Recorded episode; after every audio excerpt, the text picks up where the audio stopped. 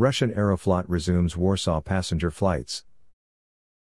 Press secretary of the Warsaw Chopin Airport announced that Russia's flag carrier Aeroflot has resumed commercial flights to Poland's capital city of Warsaw.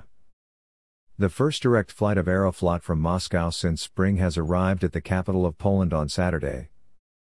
Aeroflot flights will be made every Saturday from December 26 to March 27, 2021, the press secretary said.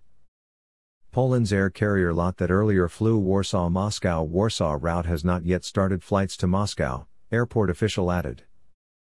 Because of the COVID 19 pandemic, all passengers arriving in Poland from abroad must undergo the 10 day self isolation, the press secretary said.